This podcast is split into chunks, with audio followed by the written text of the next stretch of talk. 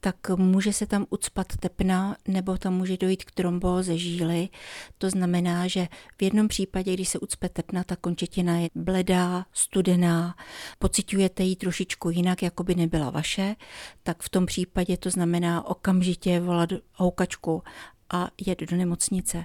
Pokud ta končetina je červená, oteklá, horká, bolestivá, tak je na čase jít ke svému praktickému lékaři a pokud je to bolestivé hodně a třeba je to o víkendu, tak zrovna tak zavolat houkačku a jít do nemocnice.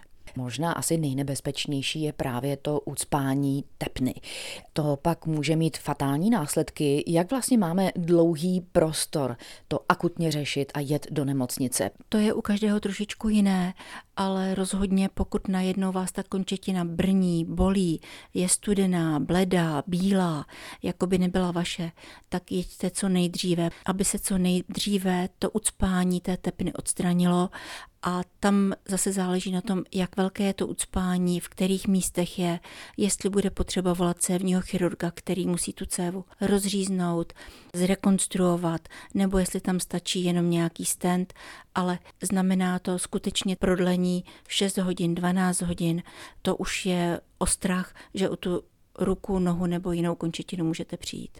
Pak jsme tady měli ty možnosti, kdy naopak je končetina horká oteklá, to znamená, že je v ní zánět. Je v ní zánět, pokud je horká oteklá, nejenom, že tam může být trombóza žíly, ale může tam být také infekční onemocnění růže pak je ta končetina také horká, oteklá, cítíte ji trošičku jinak.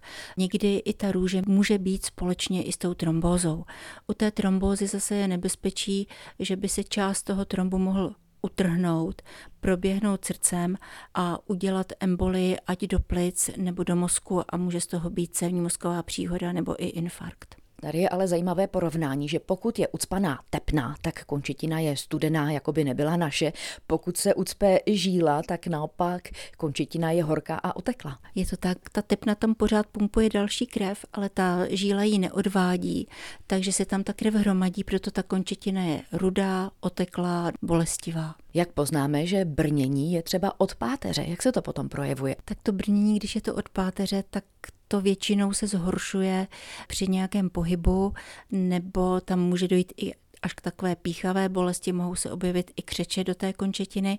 To pak znamená navštívit svého praktického lékaře, který vás vyšetří a pošle na rentgen a případně na další vyšetření na neurologii nebo rehabilitaci nebo na spondylochirurgii, pokud by bylo nutné to řešit operativně. Kdy se jedná opravdu o vážné problémy a kdy je to řešitelné třeba masáží? No, tam je důležité, jak to vypadá na rentgenu nebo případně na magnetické rezonanci nebo na CT, jestli je tam útlak nervového kořene, kdy může dojít časem až k atrofii svalů, objevují se křeče, není člověk schopen se na tu nohu postavit, pro bolest téměř nemůže chodit, takže to už pozná a donutí ho to k praktickému lékaři dojít. Markéta Vejvodová, Český rozhlas.